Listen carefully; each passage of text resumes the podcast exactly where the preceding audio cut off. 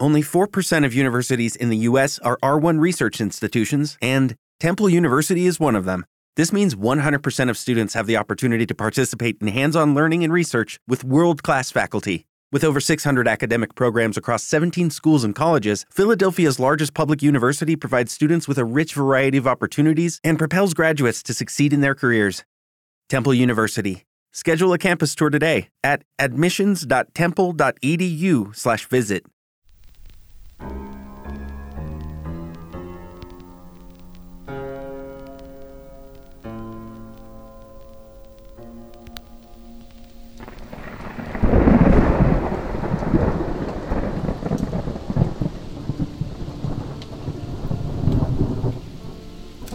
Non dormivo da giorni. Ero appena tornato per l'ennesima volta da Monto che già stavo per tornarci. Volevo quasi gettarmi dall'auto in corsa per la stanchezza, ma non potevo tirarmi indietro. Prima di seguire Anderson e la sua squadra mi ero premurato di chiedere al detective di mandare i suoi uomini a tenere sotto controllo Kramer. Gli avevo fatto presente che avevano tentato di uccidermi a Providence e che il mio amico poteva essere in pericolo. Anderson non ci pensò su due volte e ordinò a quattro poliziotti di piantonare a coppie sia la sua casa che il negozio. Non fece domande ed eseguì, ma mi ripeté che alla fine di quella storia voleva sapere ogni cosa.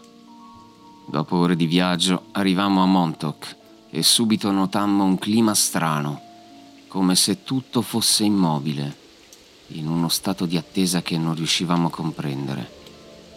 Anderson fece cenno ai suoi uomini di muoversi a gruppi circondando la zona, ma senza dire una parola, solo a gesti. Uscendo dall'auto e guardando la sagoma dell'ospedale stagliarsi nel cielo tinto dei colori spettrali del crepuscolo, si scolpì per sempre nella mia mente l'immagine irreale di quel luogo di follia, divenuto fantasma. Era come se non vi fosse più nulla di vivo, come se fossimo venuti a profanare il sonno millenario di creature nascoste e noi in bilico su quel precipizio tra la terra e le cose sconosciute dall'uomo. La prima cosa che tutti noi notammo fu l'assenza di suoni, le luci dell'intero ospedale spente, un terrore sottile che vagava negli sguardi incerti dei poliziotti che rallentavano il passo man mano che procedevano verso l'ingresso principale. Un altro pugno di agenti, non più di sei o sette, circondavano i segmenti laterali dove correva il lungo muro di cinta. Mentre osservavo le luci delle torce che correvano dapprima sulle mura e poi penetrando all'interno delle finestre, Otto agenti seguirono Anderson attraverso la porta principale. Seguì istintivamente il gruppo ed entrai dalla grande porta gotica in cima ai gradini. Tutto era descrivibile solo con la parola irreale. L'interno era buio e pareva abbandonato da anni. Ogni cosa era stata lasciata lì dove si trovava, come se vi fosse stata un'improvvisa fuga di massa. Anderson era incredulo e sbalordito. Poi, afferrandomi con forza per un braccio, mi bisbigliò nell'orecchio con fare agitato. Noi eravamo qui ieri sera, eravamo qui! Ma io non seppi cosa replicare se non suggerirgli di provare a salire al terzo piano. Ci precipitammo le scale e salimmo puntando le torce davanti a noi. Lentamente io, Anderson e tre agenti salimmo, mentre gli altri attendevano da basso ispezionando il piano terra alla ricerca di anima viva. Quando fummo al terzo piano, prima di procedere in qualsiasi direzione, il detective mi chiese se fossi armato.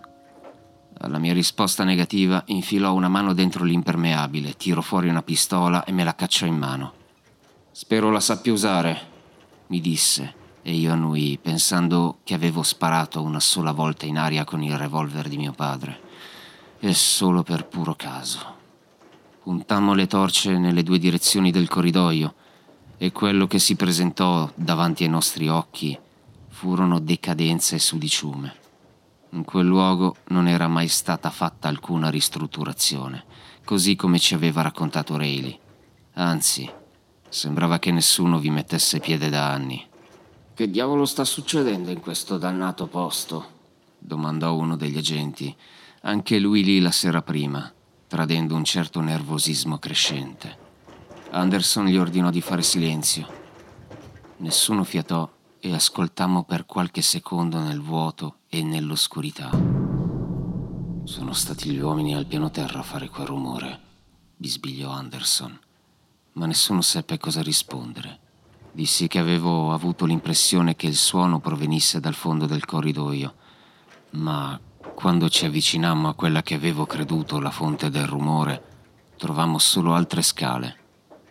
Salimmo senza pensarci due volte e arrivammo così al quarto piano. Man mano che salivamo per quelle scale tetre e prive di rumori, appariva sempre più desolazione ai nostri occhi. La pioggia batteva incessante ed un tratto sentimmo fischiare il vento attraverso una finestra aperta. Erano quelle dannate finestre, esclamò l'agente Porter, ma Anderson ordinò di fare silenzio ancora una volta. Eravamo giunti così al quinto piano dove trovammo addirittura dei calcinacci sparsi a terra. Che razza di posto è questo? commentò il detective andando avanti per primo. Lasciai che gli altri agenti mi superassero e mi misi in disparte. Volevo provare a sondare l'ambiente attraverso la visione di tenebra. Presi un lungo respiro e posai una mano sull'occhio sinistro, lasciando che l'altro potesse assorbire tutta l'oscurità. Subito tutto si ricoprì di quel colore che non esiste nel nostro mondo e vidi risplendere le porte lungo il corridoio, vedendone alcune aperte e completamente vuote. Anderson e gli altri erano andati avanti e osservandoli vidi che mi apparivano come sfocate figure di fumo azzurro dalla vaga forma antropomorfa. Girando lo sguardo da un lato e poi dall'altro del corridoio, non ravvisai altro che una lunga fila di porte. Avanzai per ridurre la distanza dal gruppo, quando qualcosa apparve nel mio campo visivo, come un'anomalia. C'erano tre segni paralleli che correvano lungo le pareti, come un graffio, e seguendoli con lo sguardo vidi che questi giungevano a una porta chiusa, percorrendola sino alla maniglia e lì scomparire all'interno dello stipite prima o poi qualcuno verrà graffiando i muri. Fu la frase che mi disse Bell e che mi tuonò nella testa. Riaprii l'occhio e tornai nella realtà all'istante, ritrovandomi di fronte a una porta che sembrava come tutte le altre e priva di segni. Urlai al gruppo di tornare indietro e quando mi raggiunsero, Anderson mi chiese cosa avessi trovato. Indicai lui la porta e dissi solo, qui c'è qualcosa. Come fa a saperlo, Hunter? domandò. Ma io mi limitai a tacere, fissandolo negli occhi. Senza fare altre domande, il detective provò a girare la maniglia, ma la porta non si aprì. Fece qualche passo indietro e, con un calcio ben assestato, la serratura afferrata allo stipite marcio cedette e la porta si spalancò. Questa andò a sbattere contro il muro provocando la fuoriuscita di un odore terribilmente acre. Maledizione, calce viva, state indietro! sbraitò Anderson e subito gli agenti indirizzarono le torce a debita distanza. La polvere si depositò lentamente a terra e ci coprimo bocca e naso infilando la faccia nell'incavo del gomito. Quello che si presentò ai nostri occhi, illuminato dai fasci di luce, fu un incubo corpi umani ammassati nella stanza e avvolti da sudari improvvisati con delle lenzuola giacevano sul pavimento, scaricati come spazzatura. Alcuni erano morti da poco, poiché i volti di questi cadaveri erano solo parzialmente intaccati dalla calce. Ciò che rimaneva dei loro occhi vitrei e spenti, spalancati e allucinati, era ancora possibile ravvisare il terrore provato nell'ultimo istante di vita.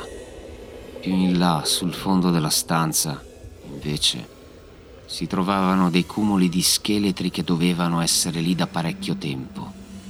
Provai un così profondo senso di disgusto che dovetti allontanarmi. Quindi avevo visto giusto. Era Rayleigh il responsabile di tutto quell'orrore. L'arrivo dei rinforzi aveva richiesto più tempo del necessario, poiché la linea telefonica dell'ospedale era stata danneggiata.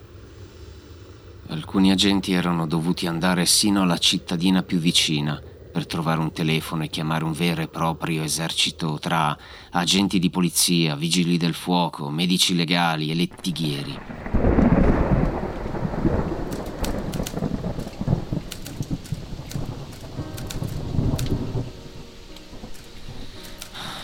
In breve, quel luogo si era trasformato in un via vai di gente indaffarata nelle ricerche dei corpi umani che stavano letteralmente spuntando fuori ovunque.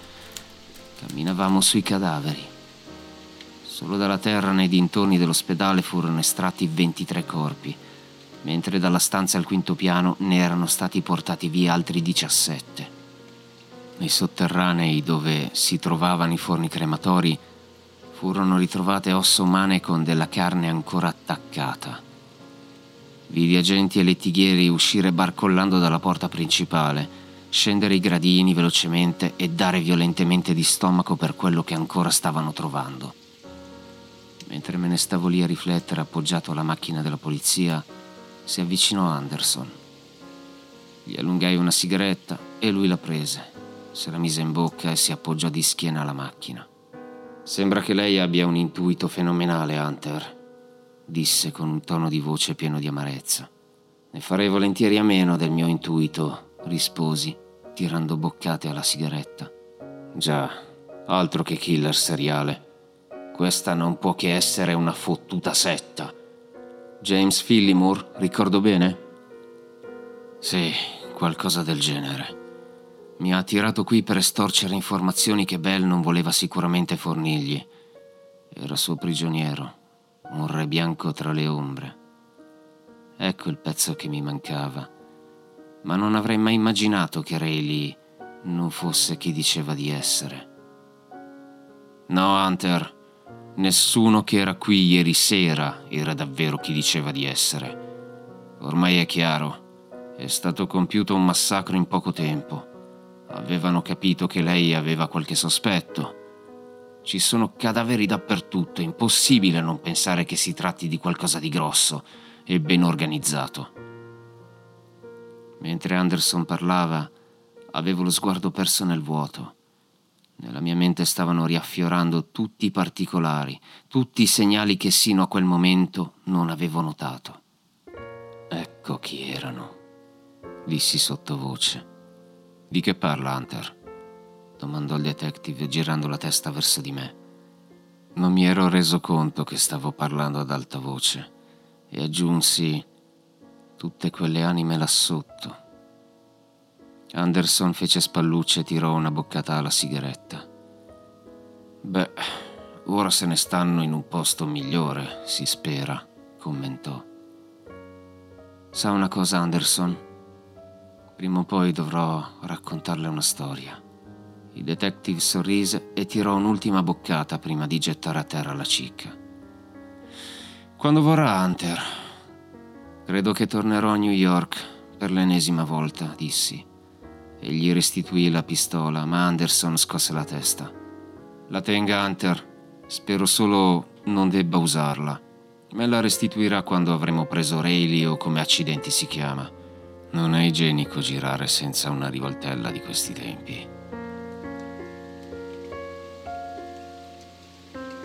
Prima di rientrare verso New York, fui spinto a girare la macchina in direzione dell'Oyster per un sopralluogo alla baracca.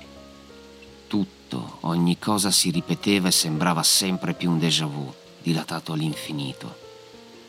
Fermai la macchina e proseguì a piedi sino alla baracca il faro era sempre lì, in lontananza, che rischiarava il viaggio delle navi e i miei passi, mentre la mia mente era sempre più confusa nelle tenebre.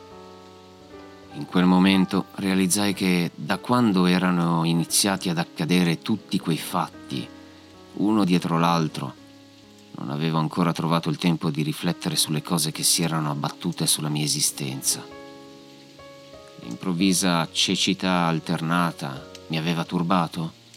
Constatai che la cosa in sé non mi aveva sfiorato. o almeno non quanto scoprire che mio padre già sapeva. Era tutto in quella lettera. Vedere quelle cose che non potevo e non sapevo spiegare, le parole di Bell, il libro di Zoser, Rayleigh, assodai che non mi stavano arrecando alcuno stupore, ma solo un vago senso di fastidio. Lasciai vagare i pensieri ancora per qualche minuto, scaricando finalmente la tensione di giorni e aspirando il fumo della sigaretta senza alcuna fretta, almeno per una volta. Mi ritrovai così a guardare fisso la porta sgangherata della baracca e senza che nemmeno me ne fossi reso conto subito, lo vidi. Preso da un impeto improvviso gettai la sigaretta nell'erba e a lunghe falcate mi diressi verso la casa. Era giunto il momento di farla finita con questa storia. Non appena varcata la soglia mi si gettò addosso. Quando mi spinse contro il parapetto della veranda andando in frantumi, lo afferrai per il bavero della camicia a quadri trascinandomelo dietro. Ruzzolammo entrambi nell'erba e quando fui sopra di lui lo colpì in pieno viso con un pugno che gli fece schizzare il sangue dalla bocca. La sua reazione, del tutto inaspettata, fu quanto mai repentina. Con una forza che non sospettavo riuscì a farmi cadere di lato, colpendomi a sua volta nello stomaco. Estrasse un coltello a lama retrattile e iniziò a fendere l'aria cercando di colpirmi.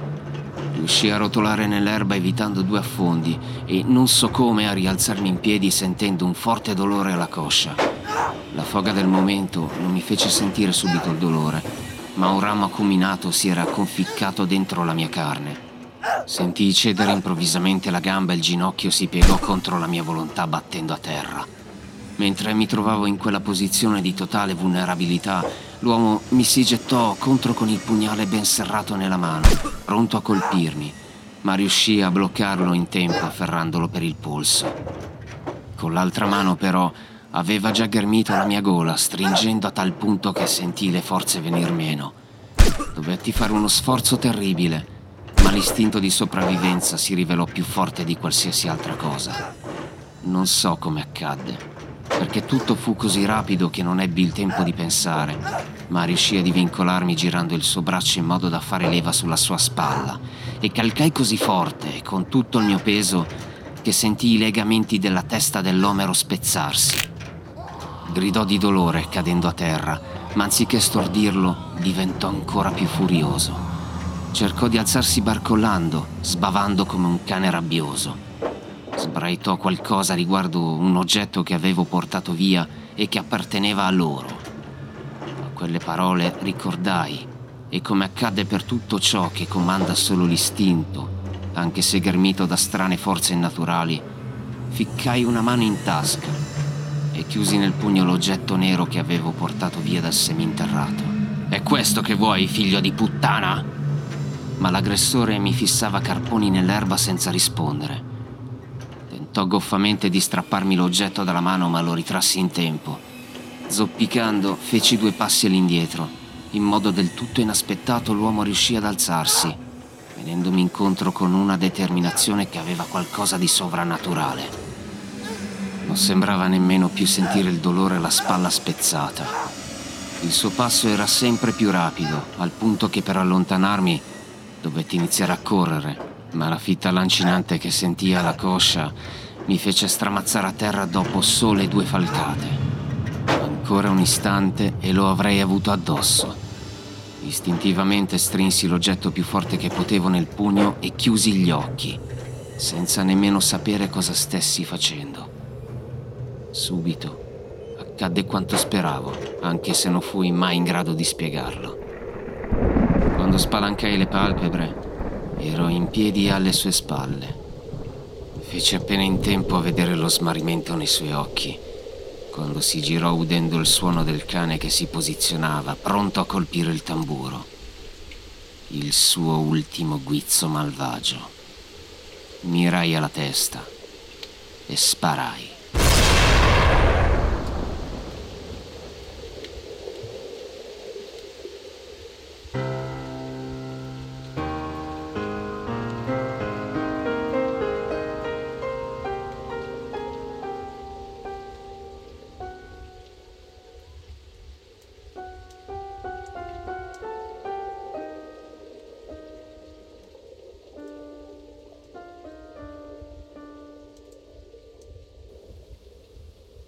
Trovarmi riverso nel fango della palude, a poca distanza da un cadavere non identificato, era stato Anderson, insospettito da orme di macchina che procedevano in direzione dell'Oyster. Da quella parte mi disse non poteva che essersi recato il sottoscritto, memore di quanto gli avevo raccontato di sfuggita circa il losco individuo. Dovetti spiegare tutto, ma ancora una volta mi disse che prima o poi ci saremmo dovuti fare la famosa chiacchierata per mettere tutto definitivamente a verbale. Accertò comunque i fatti e concluse che si era trattata di legittima difesa. Almeno quello era un caso chiuso. Kramer invece era andato su tutte le furie. Mi aveva accusato di aver agito d'impulso, aggiungendo un tu prima o poi ci rimani secco, senza troppi giri di parole. Ma ero riuscito a fargli passare la stizza mostrandogli lo strano oggetto che mi era stato di aiuto per ben due volte. Scoprì però, e senza rimanerne sorpreso, che lui non era in grado nemmeno di vedere, neanche appena accennata, la forma che io riuscivo a ravvisarne, anche se con molta difficoltà. Quella però non era la cosa più strana. Farglielo prendere dal palmo della mia mano si era rivelata un'impresa impossibile. Dapprima mi aveva afferrato il pollice ed io rimasi piuttosto divertito sul momento, ma poi piuttosto sconcertato, constatando come l'oggetto fosse in grado di distorcere la realtà al punto da non essere nemmeno percepito come qualcosa di occupante una porzione di materia. Hello, it is Ryan, and we could all use an extra bright spot in our day, couldn't we? Just to make up for things like sitting in traffic, doing the dishes, counting your steps, you know, all the mundane stuff. That is why I'm such a big fan of Chumba Casino. Chumba Casino has all your favorite social casino style games that you can play for free anytime, anywhere with daily bonuses. That should brighten your day a little. Actually, a lot. So sign up now at chumbacasino.com. That's ChumbaCasino.com. No purchase necessary. VGW. Void were prohibited by law. See terms and conditions. 18 plus. Hey guys, it is Ryan. I'm not sure if you know this about me, but I'm a bit of a fun fanatic when I can. I like to work, but I like fun too. It's a thing. And now the truth is out there. I can tell you about my favorite place to have fun. Chumba Casino. They have hundreds of social casino style games to choose from with new games released each week. You can play for free anytime, anywhere and each day brings a new chance to collect daily bonuses. So join me in the fun. Sign up now at ChumbaCasino.com. No purchase necessary. VGW. Void were prohibited by law. See terms and conditions. 18 plus. Dopo svariati tentativi, imprecò e mi diede carta e penna per farmi disegnare quello che, in minima parte, riuscivo a carpire dell'oggetto. Lo schizzo che ne feci fu abbastanza e permise a Kramer di ricordare qualcosa di simile sul famigerato libro delle stanze di Zoser. Lo sfogliammo a casa sua, dove lo aveva nascosto per averlo sempre sotto controllo. Dopo gli ultimi accadimenti non se ne voleva separare. Mi disse che in casa, così come in negozio, aveva una cassaforte a muro molto più sicura sistemata dietro una finta parete che poteva rimuovere all'occorrenza facendola scorrere, come una porta giapponese. Allo stesso modo aggiunse che era venuto il momento di darmi la chiave di un box che aveva acquistato anni prima con mio padre. Lì dentro ci avevano stipato tutti i reperti più strani e che assolutamente non potevano tenere in casa. Non mi spiegò il motivo, ma intuì dalla sua espressione che non si trattava di reperti il cui possesso poteva ritenersi legale. Mi diede una chiave e una mappa, sulla quale cerchiò il punto esatto. Adesso è anche tuo, mi disse e sorrise orgoglioso.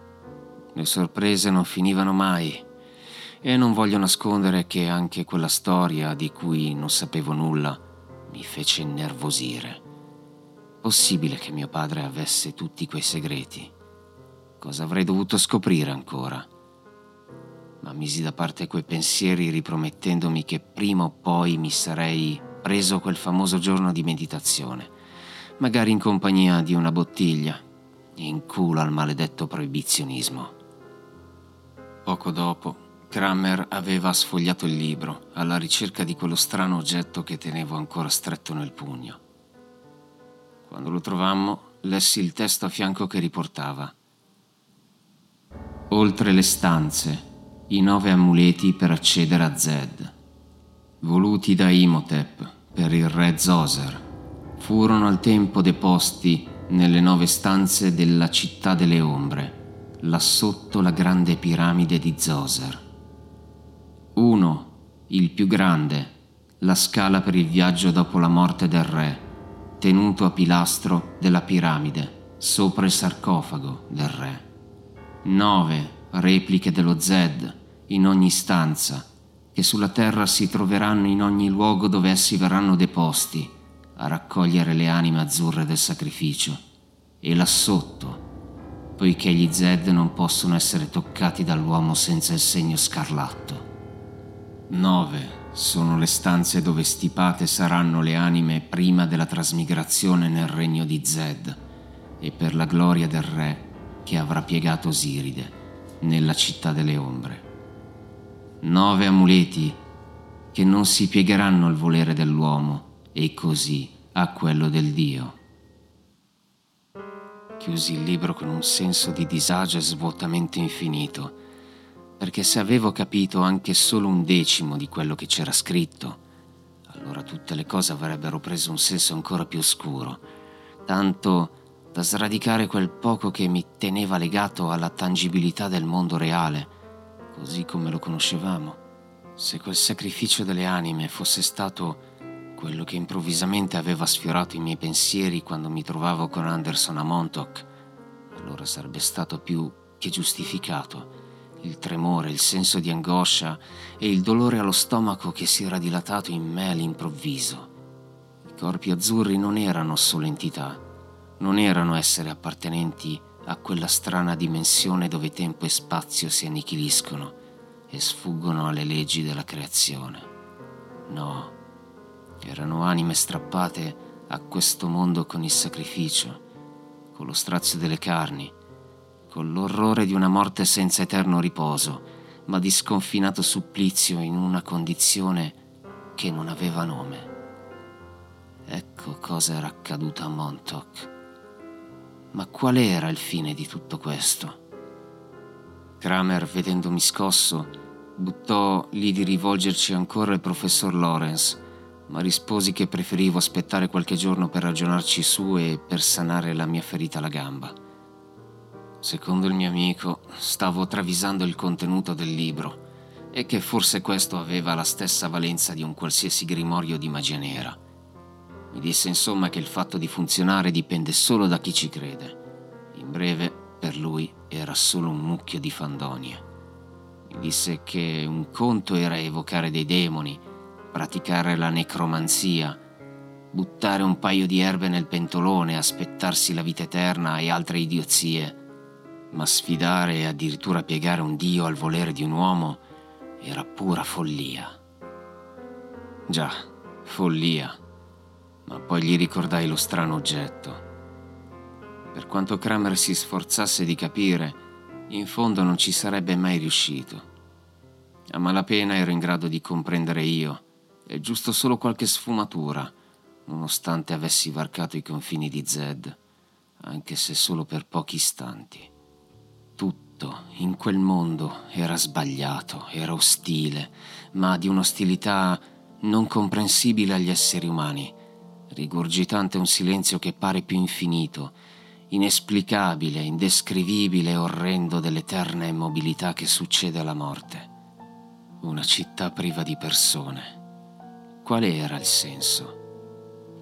Ripensando a quel luogo, fuori dal nostro universo, nella mia mente vidi comparire tra i silenziosi, millenari templi cianotici, le cattedrali, le strade vuote, quelle stelle nere che brunivano con la loro tenebra ogni cosa morta di quella città sulle rive di un fiume immobile. Non capii se stessi vivendo una strana allucinazione o se la mia mente stesse tentando di ricostruire ricordi impossibili da imprimere nella mente umana, se non aggrappandosi alle radici della follia. Poi in un attimo di lucidità mi accorsi che stavo ancora stringendo nella mano lo strano oggetto. dal quale forse provenivano quelle inquietanti percezioni prive di immagini sensate. Perché proprio io dovevo sapere? Quali cose non mi aveva mai detto mio padre? Iniziavo a dubitare di ogni cosa, persino che fossi nato dal ventre di Angelina Webster, mia madre. No, cosa vado pensando? mi dissi. E con lo stomaco sottosopra salutai Kramer, che dopo mille raccomandazioni mi aveva congedato con un abbraccio, cosa molto rara tra noi due. Infine mi diressi in albergo.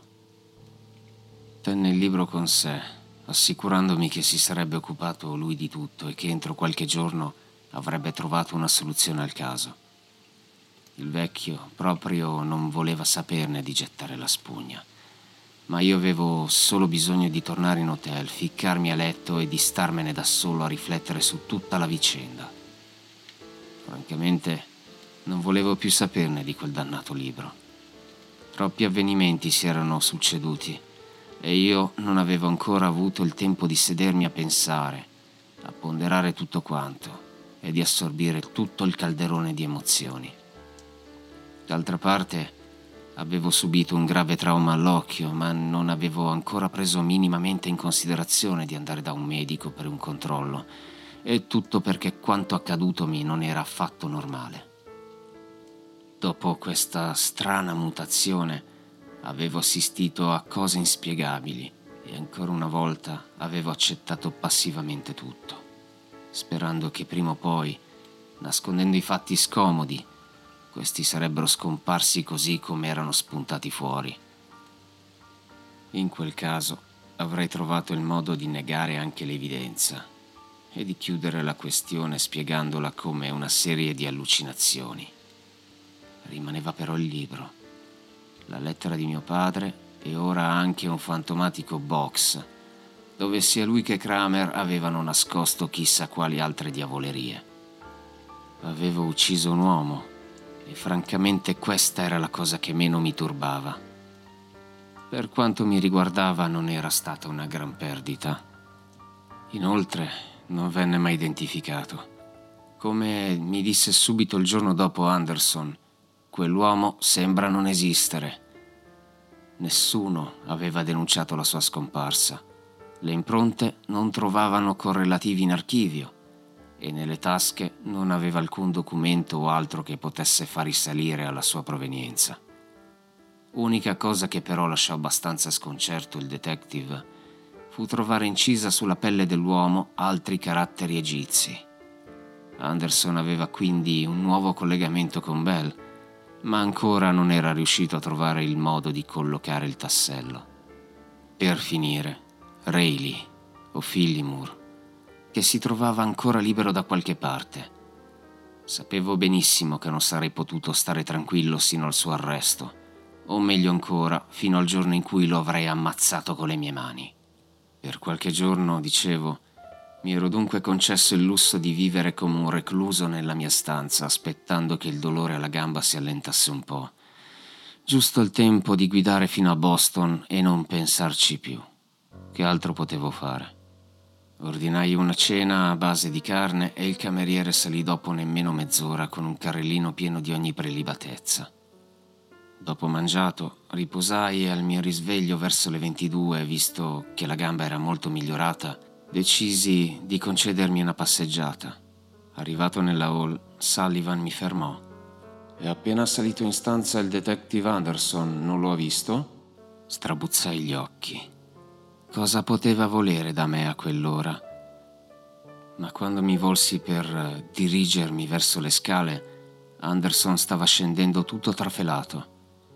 Il suo volto tirato e la fronte corrugata non trasmettevano nulla di buono. Hunter deve venire con me, disse in modo greve. Sentì il cuore battere improvvisamente più veloce.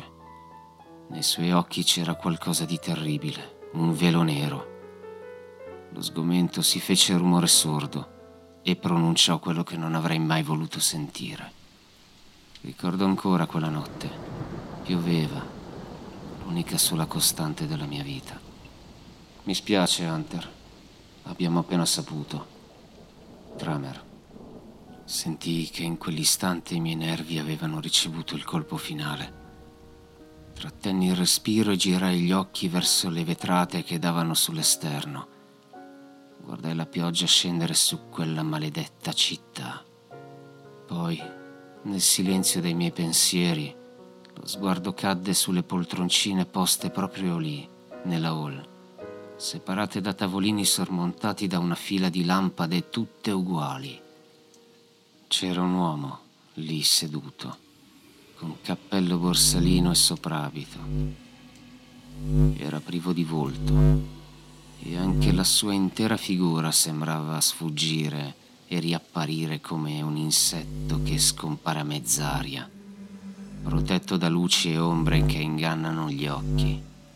Si trovava lì e lontano anni luce un'ombra nella folla di gente ridacchiante che andava e veniva senza notarlo nella hall. L'ombra si piegò verso la lampada Emeralite posta sul tavolino a fianco bisbigliò qualcosa al suo interno. Una scarica elettrostatica si diffuse nel mio corpo e le mie ossa vibrarono al suono di una voce ronzante, indecifrabile, mentre sul dorso della mia mano, arroventata, emergeva dal nulla il segno scarlatto.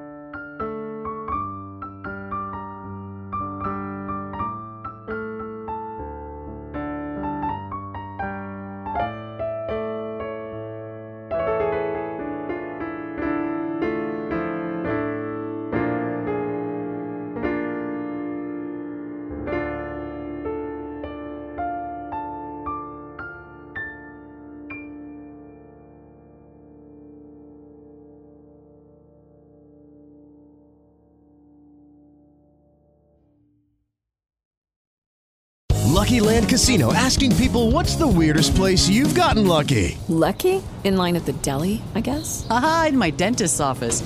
More than once, actually. Do I have to say? Yes, you do. In the car before my kids' PTA meeting. Really? Yes. Excuse me, what's the weirdest place you've gotten lucky? I never win and tell. Well, there you have it. You can get lucky anywhere playing at LuckyLandSlots.com. Play for free right now. Are you feeling lucky? No purchase necessary. Void where prohibited by law. 18 plus. Terms and conditions apply. See website for details.